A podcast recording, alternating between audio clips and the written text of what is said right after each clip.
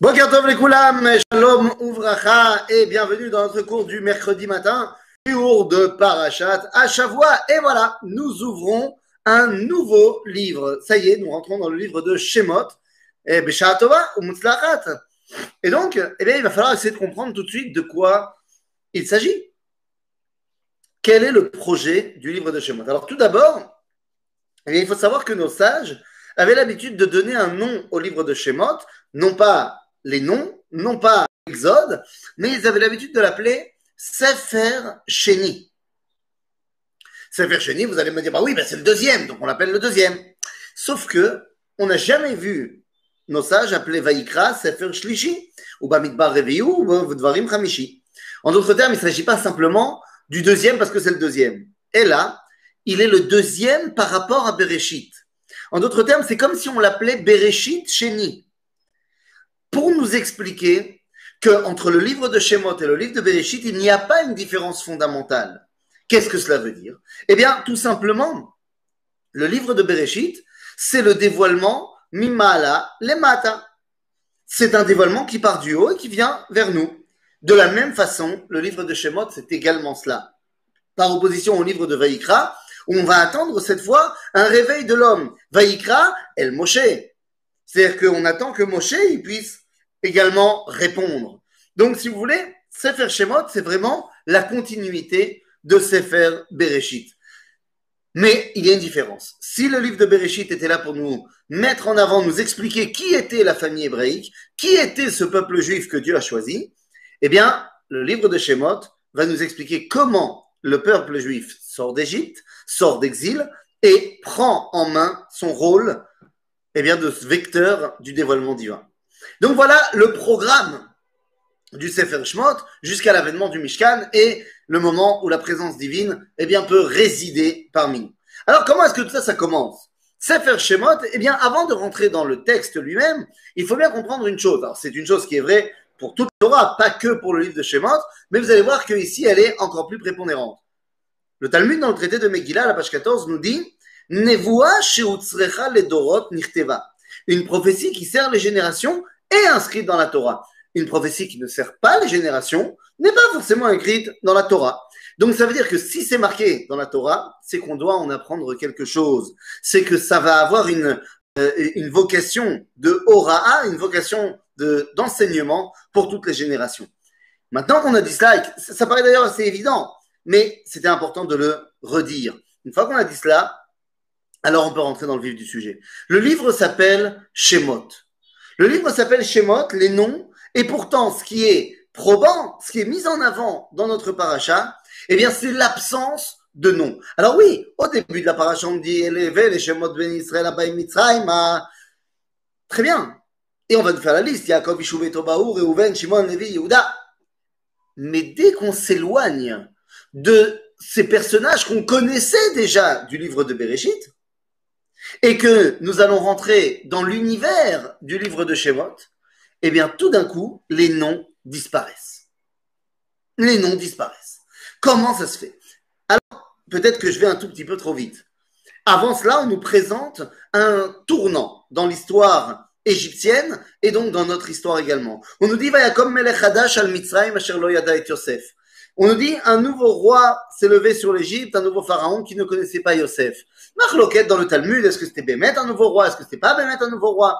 C'est pas très important. Le fait est, si on s'en fie à, à, l'archéologie égyptienne, il y a effectivement au XIVe siècle avant l'ère chrétienne un changement de dynastie. On arrive à la 18e dynastie et donc c'est très possible qu'il y ait effectivement un nouveau roi. Mais qu'est-ce que ça veut dire qu'il ne connaissait pas Yosef? C'est pas une question historique. Est-ce que je connaissais ou je connaissais pas C'est qu'on veut se détacher complètement, eh bien, de euh, l'influence yosséfique. Si on va vraiment pousser dans euh, l'étude archéologique qui va nous donner une, euh, bah, tout simplement une perception plus profonde de l'étude de la Torah, eh bien, on se rendra compte que effectivement, au XVIe siècle avant l'ère chrétienne, l'époque de Yosef, eh bien, il va y avoir une conquête de l'Égypte faite par un peuple qui s'appelle les Hyksos, Rixos. Et ces Rixos, eh bien, sont des Sémites. Ils viennent conquérir l'Égypte, ils vont exiler la famille pharaonique des dynasties antérieures, prendre le pouvoir pendant une centaine, cent cinquantaine d'années. C'est Rixos, eh bien, le roi Rixos, le pharaon Rixos le plus connu, il s'appelle Akhenaton. Et ce Akhenaton correspondrait en termes de timing avec Yosef Hatzadik. Très intéressant de savoir que Akhenaton, eh bien, a fait une espèce de Khazara puisqu'il a annulé l'idolâtrie, le panthéon égyptien, pour ne créer qu'une religion tournée autour d'un dieu, le disque solaire, Aton. Peut-être que l'influence de Yosef vers le monothéisme a joué. C'est possible. Quoi qu'il en soit, Vayakom Melech Hadash al Mitzrayim, 100, 150 ans plus tard, après la conquête des Hyksos, eh bien, les Égyptiens antiques reviennent et reconquièrent leur pays.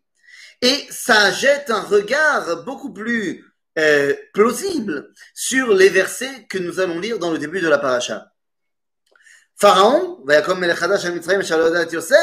Pharaon se lève, ce nouveau Pharaon, et rassemble son peuple et tout de suite met en garde contre les Hébreux. Et justement, je parle d'Hébreux, pourtant, Pharaon nous donne déjà notre appellation. Et il dit à son peuple, Yesh am bene Israël rav mimenu. Il y a un peuple au sein de l'Égypte qui s'appelle les Béné Israël. Et là, je préfère le dire tout de suite. Donc, toutes les personnes qui disent que nous sommes devenus un peuple au Mont Sinaï, c'est une erreur. La Torah nous le dit clairement, nous sommes d'ores et déjà un peuple qui s'appelle Béné Israël en Égypte. Donc la dimension nationale ne passe pas par l'acceptation de la Torah. La Torah, évidemment, est un plus. La Torah va nous expliquer comment ce peuple se comporte et doit se comporter, mais nous sommes un peuple avant de recevoir la Torah. Maintenant, pourquoi Pharaon dit faisons quelque chose parce qu'on a très très peur de ces gens-là. Si jamais il y a une guerre, eh bien, il risquerait fort de se mettre du côté de nos ennemis. Et là encore, on peut se poser la question, Lama, à ce moment-là, il n'y a pas encore d'esclavage en Égypte. Donc les Hébreux, les Bnei Israël, vivent bien en Égypte. Quelle mouche leur a piqué de se dire que si jamais il y avait une guerre, ils allaient prêter main forte aux autres. Et eh bien, quand on replace les choses dans leur contexte historique, eh bien, on comprend. Les Hyksos ont été battus par les Égyptiens. Les Hyksos étaient des amis des Hébreux. Ce sont des Sémites. Maintenant, si jamais il y a une guerre, à quelle guerre font-ils référence? Bah, Si jamais les Hyksos reviennent, évidemment que les Bnei Israël seront de leur côté. Donc ça comprend, ça explique un petit peu le contexte historique. Dans tous les cas, nos sages nous disent dans le Midrash qu'à ce moment-là, Pharaon va voir, grâce à ses mages, grâce à ses visions, que viendra un moment où le Moshiach chez l'Israël va naître, que le libérateur d'Israël va naître. Et c'est là qu'il va falloir qu'on commence réellement à rentrer dans notre texte. Nous dit le Midrash qu'il a vu que le sauveur d'Israël allait naître. Aval Israël ou Il ne sait pas s'il viendra d'Israël ou de l'Égypte. Vous savez, Pharaon, ce nouveau Pharaon, le méchant de l'histoire, eh bien, quand on demande aux enfants, mais qu'est-ce qu'il a voulu faire, Pharaon? Eh bien, la première chose qu'il veut faire, c'est garder Am Israël chez lui. D'ailleurs, c'est très bizarre. Ils ne sont pas encore esclaves, on vient de le dire. Et donc, s'il a peur d'une rébellion, s'il a peur d'une trahison, mais il a qu'à les dégager. Mais non, il ne veut pas. Il dit justement, faisons en sorte qu'il reste ici. Je ne veux pas qu'il s'en aille. Vous savez, on a entendu ce genre de phrase, euh, comme euh, la France sans les Juifs de France, ce n'est plus la France. Et qu'est-ce que ça veut dire? L'Égypte sans les Juifs d'Égypte, ce ne serait plus l'Égypte, nous dit Pharaon? Car Pharaon veut absolument s'approprier quelque chose du peuple juif. Qu'est-ce qu'il veut s'approprier? Quelle est la première xéra, le premier décret terrible de Pharaon? Nous, on connaît dans le film, il a jeté les enfants dans le fleuve. Mais ce n'est pas la première xéra. Le premier décret de Pharaon, c'est lorsqu'il va dire aux Meyaldot à Ivriot, aux sages-femmes du peuple juif, Shifra et Poa, Myriam Yochevet, qui étaient certainement pas que deux, hein, mais, mais c'était les chefs de file certainement. Il leur dit lorsque vous allez aller enfanter les filles d'Israël, si c'est un garçon, tuez-le, si c'est une fille, laissez-la en vie. Voilà le premier décret de Pharaon. Il est terrible parce que il veut détruire les, hommes, mais il garde les filles. Lama, Maaketa, quelle est l'idée? Eh bien, l'idée, elle est très simple. Qu'est-ce qui va se passer dans 15, 20 ans? Les filles seront des adultes. Il va falloir les marier. Elles pourront plus se marier avec des enfants juifs, puisqu'il n'y en aura plus des garçons juifs. Mais elles se marieront donc avec des Égyptiens. Ainsi, l'Égypte deviendra juive al-Pia mais égyptien d'après la culture et la mentalité. En d'autres termes, Pharaon essaye de devenir Am Ségoula. Il essaye de s'approprier la matrice d'Israël. C'est pas lui qui a inventé ça. Le pharaon de l'époque d'Abraham l'avait déjà compris lorsqu'il essaye de s'approprier Sarah. Il y a cette volonté de ne pas détruire le peuple juif, de ne pas les chasser, parce qu'on comprend qu'il y a ici une naissance, on veut se l'approprier tout en annihilant toute conscience, euh, j'allais dire, identitaire du peuple juif. Ça ne marche pas. Ça ne marche pas. Et donc, il en vient à son deuxième décret. Et son deuxième décret, c'est celui qui va nous intéresser là maintenant. Dans son deuxième décret, il dit, encore une fois, le Midrash nous dit, donc voilà, il a vu le libérateur d'Israël, mais il ne sait pas si ce libérateur viendra de l'Égypte ou des Hébreux. Et c'est pour cela qu'il dit, parole chol Pharaon a dit à tout son peuple, Kon ayeora teshlichu, Tous les garçons, les enfants mâles qui vont naître, vous les balancez dans le fleuve, et toutes les filles, vous les laissez vivre. Mais à qui il parle? Il parle à son peuple. En d'autres termes, le décret de jeter les enfants garçons dans le fleuve ne concerne pas que les juifs. Il concerne tout le monde. Parce qu'il ne sait pas si le libérateur vient d'Israël ou de l'Égypte. Mais moi, je pose la question. Mais qu'est-ce que ça veut dire Il ne sait pas s'il vient de l'Égypte ou d'Israël? Mais qu'est-ce que ça veut dire? Les amis, il y a un concept très important euh, du Talmud. Le Talmud nous dit En matir Un prisonnier ne s'auto-libère pas de la prison. Il a besoin d'une aide extérieure. Si on veut sortir d'Égypte, tu ne peux pas être un esclave pour être le dirigeant de la sortie d'Égypte.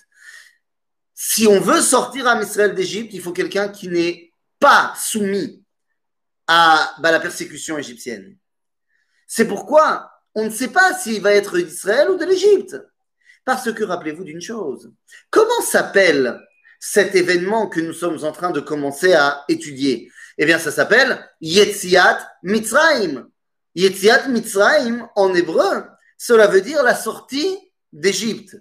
Mais attention, la sortie de l'Égypte. La Yetzia de l'Égypte.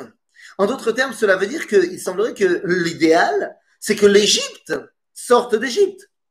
Non, non, ça ne veut pas dire les Juifs sortent d'Égypte, parce qu'à ce moment-là, il aurait fallu dire Yetziat Israël, ou alors Yetzia mi Mitzrayim. Le fait de dire Yetziat Mitzrayim implique que l'idéal, c'est que l'Égypte sorte de son exil. Le Rav Kook dira dans Roth Israël.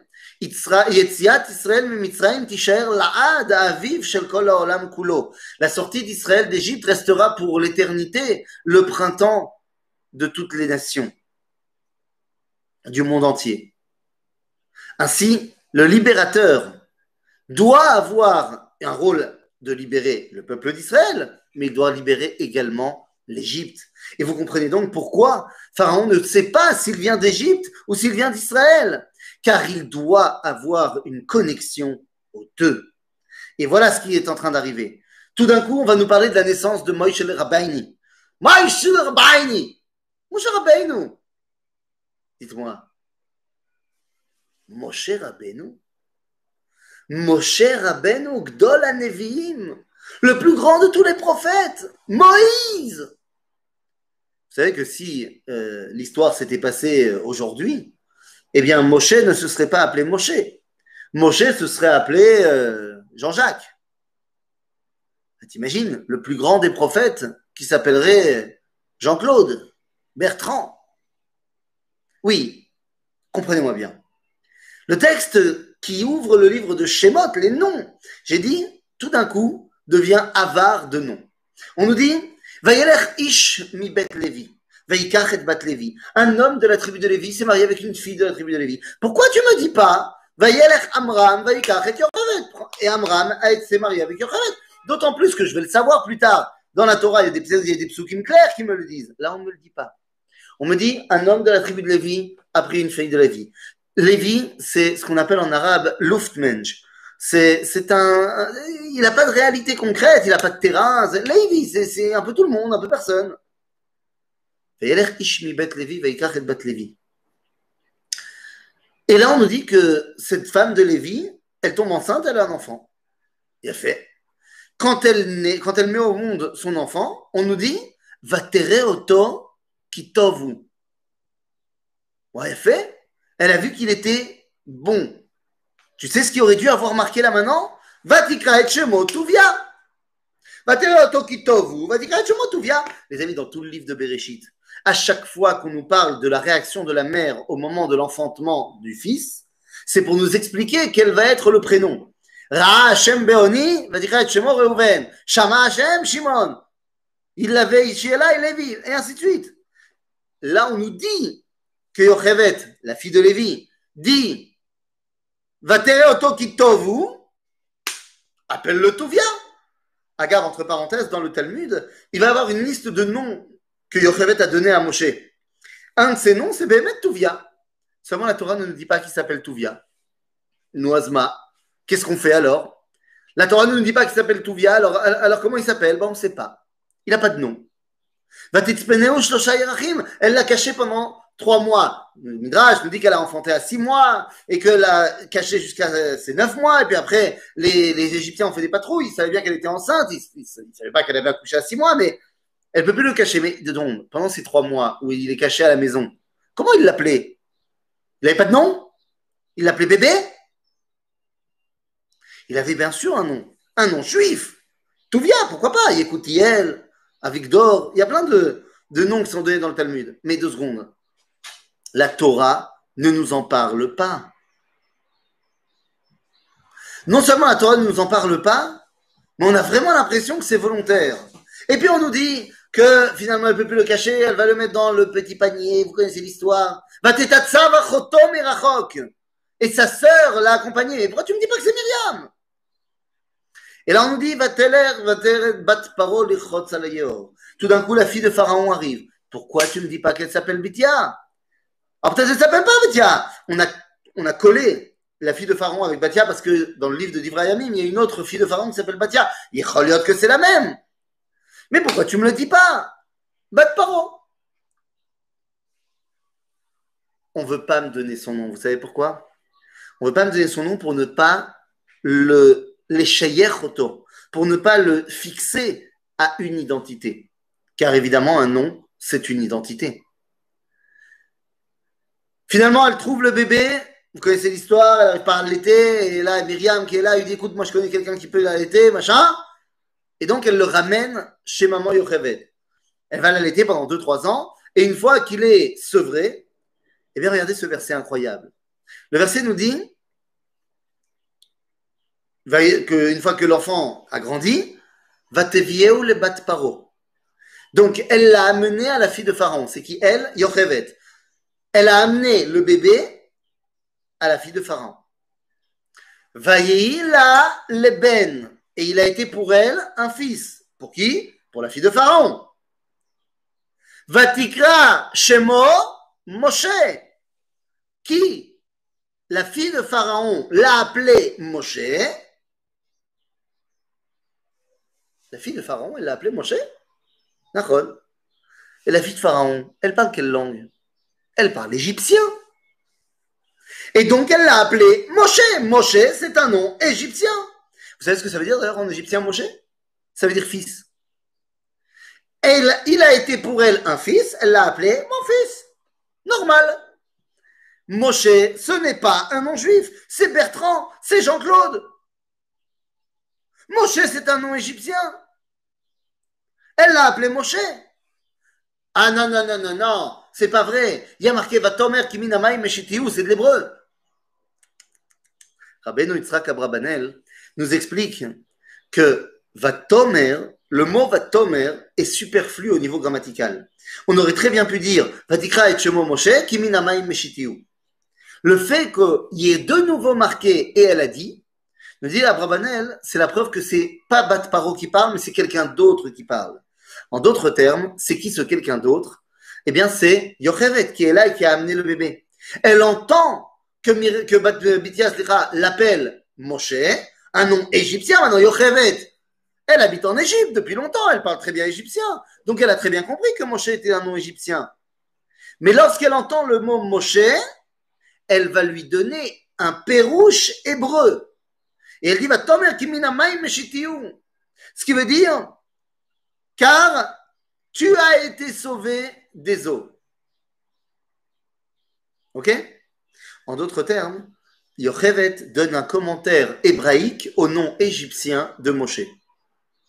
C'est comme quand tu as des gens aujourd'hui qui appellent leur fils Tom en Israël.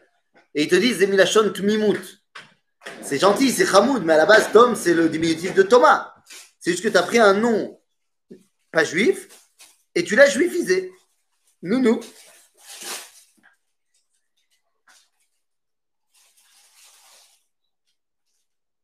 Nous, Bémet. Bekitsour, qu'est-ce qui se passe à ce moment-là? Eh bien, nous avons Moshe qui, dès sa naissance, a une double identité. Il est d'un côté égyptien, Moshe, d'un autre côté Kiminamaim Meshitiou, hébreu. Et ça va pas s'arranger avec le temps. Hein, comme nous dit le Midrash, il a grandi chez Yochevet et Amram, tout en étant le fils de Bithia. Il grandit tiraillé. Il ne sait pas qui il est. Pas au niveau biologique. Il sait très bien que biologiquement, il est le fils de Amram et Yochevet. Et il sait aussi très bien qu'il est le petit-fils de Pharaon. En d'autres termes, le futur Pharaon. Et là, je tiens tout de suite à le dire. Oui, je suis contre toutes les réalisations cinématographiques euh, sur le prince d'Égypte et autres Moshe dit commandement. Parce que là-bas, dans tous les films, ils te mettent Moshe à côté d'un autre garçon, Ramsès, et te disent qu'ils ont grandi ensemble, Ramsès et Moshe. Il n'y a aucune raison de penser que Ramsès a grandi avec Moshe. Certes, il y a fort à penser qu'au niveau archéologique, eh bien, le pharaon de la sortie d'Égypte, c'est Ramsès II, même si on pourrait penser, il y a d'autres avis qui disent que c'est Amenhotep III, mais c'est pas très grave. À aucun moment, on est obligé de dire qu'ils ont grandi ensemble avec Moshe. C'est très possible que lorsque Moshe est parti d'Égypte, eh ben, entre temps, pendant les 40 ans où il n'était pas là, il y a un nouveau successeur qui est arrivé qui s'appelle Ramsès. Dans le texte de la Torah, Moshe est le prince d'Égypte tout seul. Et là, on nous dit Vaïgdal Moshe. Mazé Vaïgdal Moshe, nous dit Rashi, le verset d'avant, il y marqué Vaïgdal Ayeled. Il dit Naron, le premier Vaïgdal Ayeled, ça veut dire qu'il a grandi, grandi physiquement. Vaïgdal Moshe, c'est qu'il a grandi, il a pris de l'importance. En gros, Pharaon l'a nommé régent, l'a nommé premier ministre, l'a nommé euh, héritier. Commencé à apprendre à être le futur Pharaon. Vaïgdal Moshe, Elechav. En tant que nouveau premier ministre, il va voir le travail, il va voir ses frères. Mais qui sont ses frères? Ah ben oui, c'est qui ses frères à Moshe? Rabbi Moshe ben Nachman, le Ramban, dit ce sont les Hébreux. Hein, Rabbi Abraham ben Ezra, il dit ce sont les Égyptiens. Et qui sont les frères de Moshe? Eh bien, en fait, Moshe a été voir qui avait raison, Ramban ou Ibn Ezra. C'est-à-dire qu'il est en train de vérifier, mais qui sont mes frères? Suis-je un Hébreu ou suis-je un Égyptien? Il a été voir leur Sevel. Alors, on a l'habitude de dire Sevel, c'est la souffrance. C'est ce que dit le Ramban. Mais il nous dit Ibn Ezra pas du tout. Sevel, c'est des travaux. C'est-à-dire qu'il a été voir ses frères égyptiens, qui étaient les contremaîtres, qui étaient les architectes de tous les travaux faits par des esclaves juifs. Donc, encore une fois, pour Ramban, il va voir, il va sortir au devant des Hébreux. Pour Ibn Ezra, au devant des Égyptiens. Qui est-il? Il ne sait pas qui il est. Et à ce moment-là, Torah nous raconte qu'il y a une première prise de conscience et de position. Vayar ish mitzri, make ish ivri, me'echav.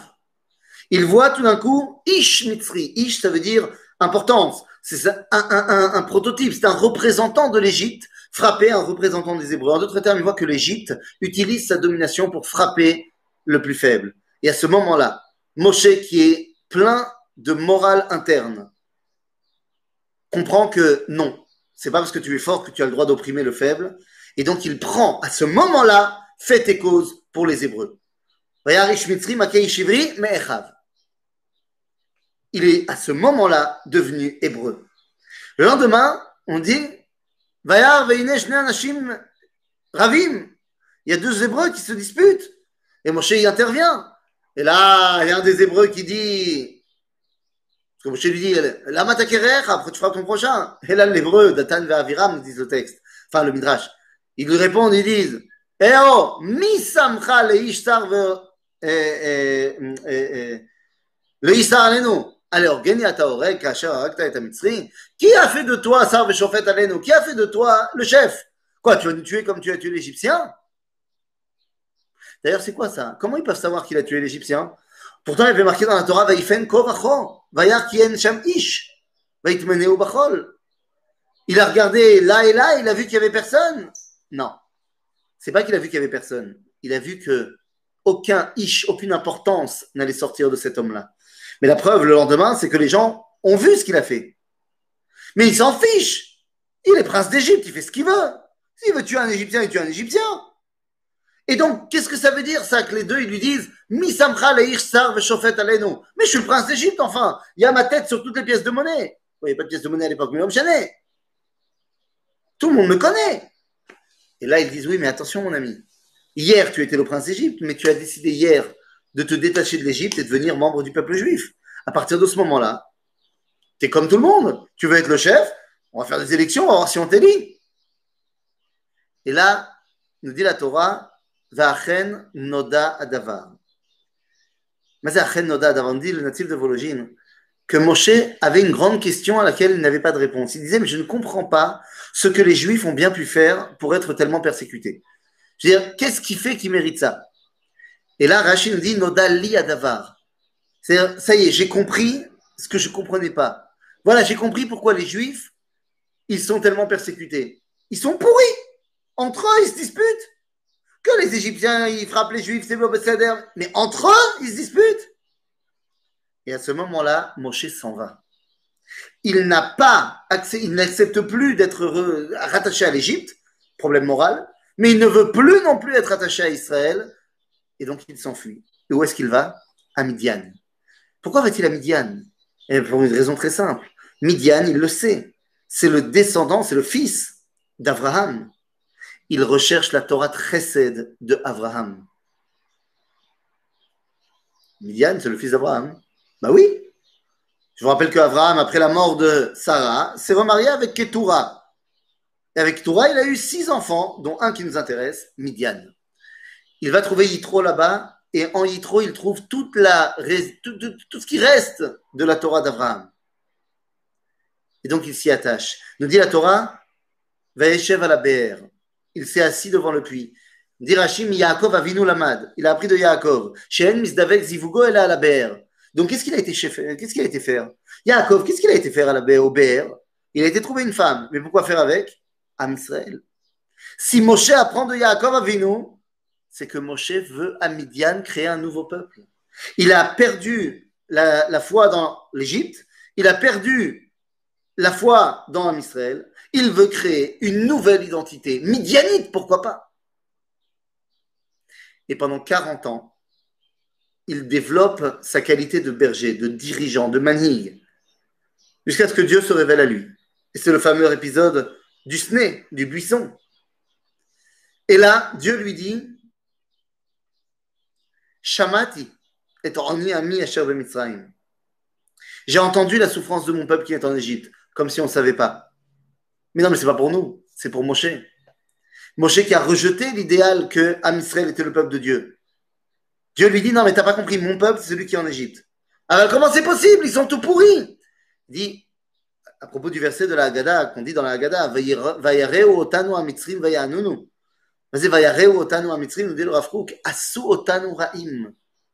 Dit Dieu à Kadosh à Moshe, le fait que tu as vu qu'ils étaient pourris, c'est vrai qu'ils sont pourris, mais c'est pas ce qu'ils sont vraiment. C'est à cause de l'esclavage qu'ils sont comme ça.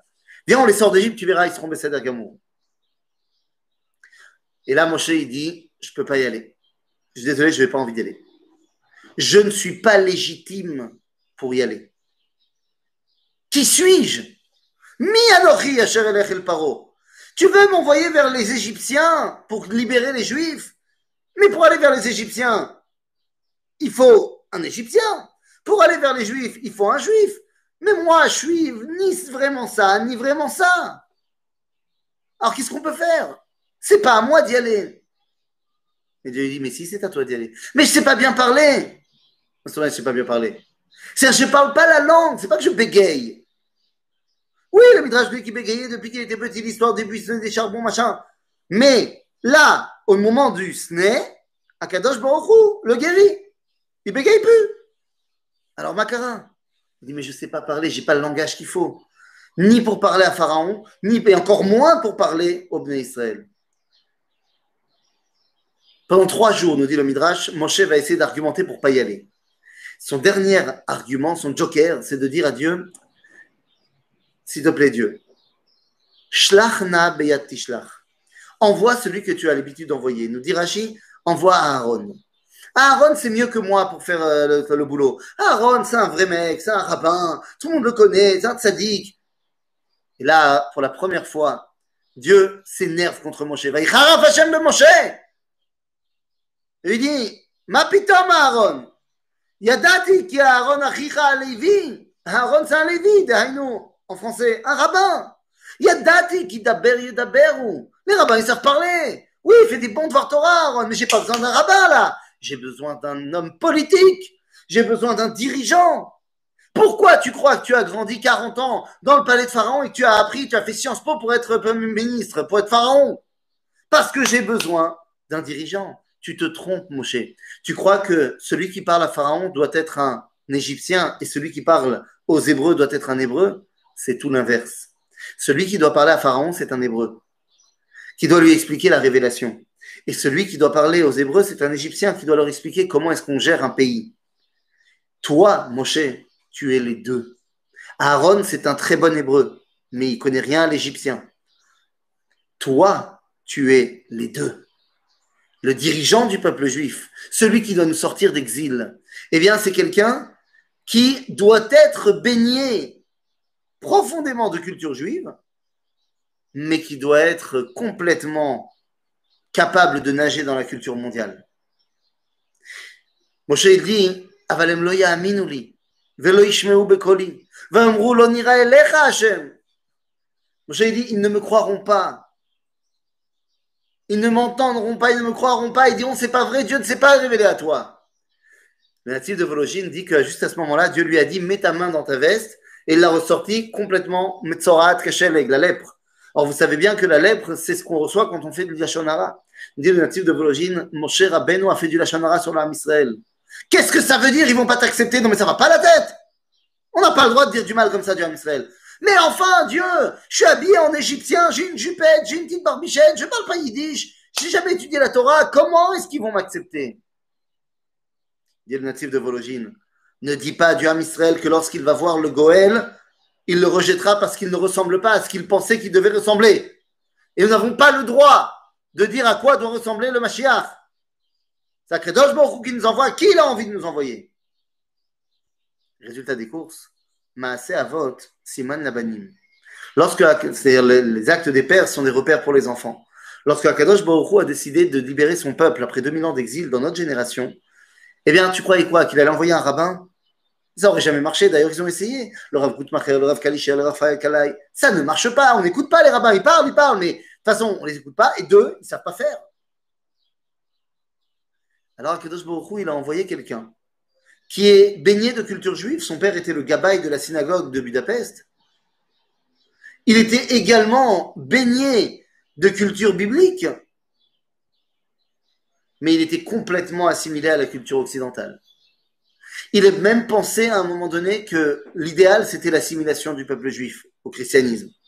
Mais lorsqu'il voit Ishmitzri Maké Dreyfus, enfin Ishmitzri Maké Ishivri, lorsqu'il comprend que Alfred Dreyfus, qui est l'homme le plus assimilé du monde, est quand même ramené à sa condition de juif, eh bien il prend fait et cause pour ce peuple. Il prend fait et cause et commence à écrire l'état des juifs.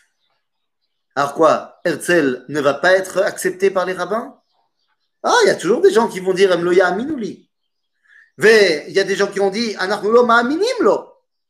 Mais Akadosh Baruch il s'en fiche des considérations de chacun. Il a envie d'envoyer la Géoula, et donc il a envoyé un homme, qui était certainement le seul qui pouvait remplir le travail. Baigné de culture égyptienne occidentale de l'époque, jusqu'à aujourd'hui, et donc également fier de ses origines, le Rav Tzvi Udakouk avait l'habitude de toujours rappeler que Herzl était séfarade. Il était séfarade, Herzl est séfarade. Et il dit pourquoi c'est important de le rappeler? Parce qu'un séfarade, il n'est jamais loin de son identité, au niveau profond. Et lorsqu'il dira sa phrase dans l'ouverture du congrès sioniste, il dira le retour, le sionisme est un, retour au judaïsme avant d'être un retour à notre terre. En bataille, est-ce que je suis en train de dire que Herzl est le Mashiach? Non, pas le Mashiach ben David, mais le Mashiach ben Yosef. Dit le Rav Kook, quand il fait l'éloge funèbre de Herzl, Ikveta de Mashiach ben Yosef. Les amis, c'est de cela qu'on parle. Mon cher Rabbeinu est le premier Goël qui nous montre comment on doit être un Goël, comment on doit être un libérateur. C'est quelqu'un qui est d'un côté à l'intérieur du peuple juif, fier de sa culture, de son identité, mais d'un autre côté, complètement capable d'utiliser les capacités des C'est exactement ce qu'a fait Moshe, c'est exactement ce qu'ont fait tous les dirigeants de toutes les générations, et c'est aujourd'hui ce qu'on doit réfléchir quand on veut mettre en place un, dirigeant sur le peuple juif. Eh bien, il faut qu'il soit d'un côté baigné de notre identité et de l'autre tout à fait capable d'utiliser tous les stratagèmes du Olam Shabbat Shalom les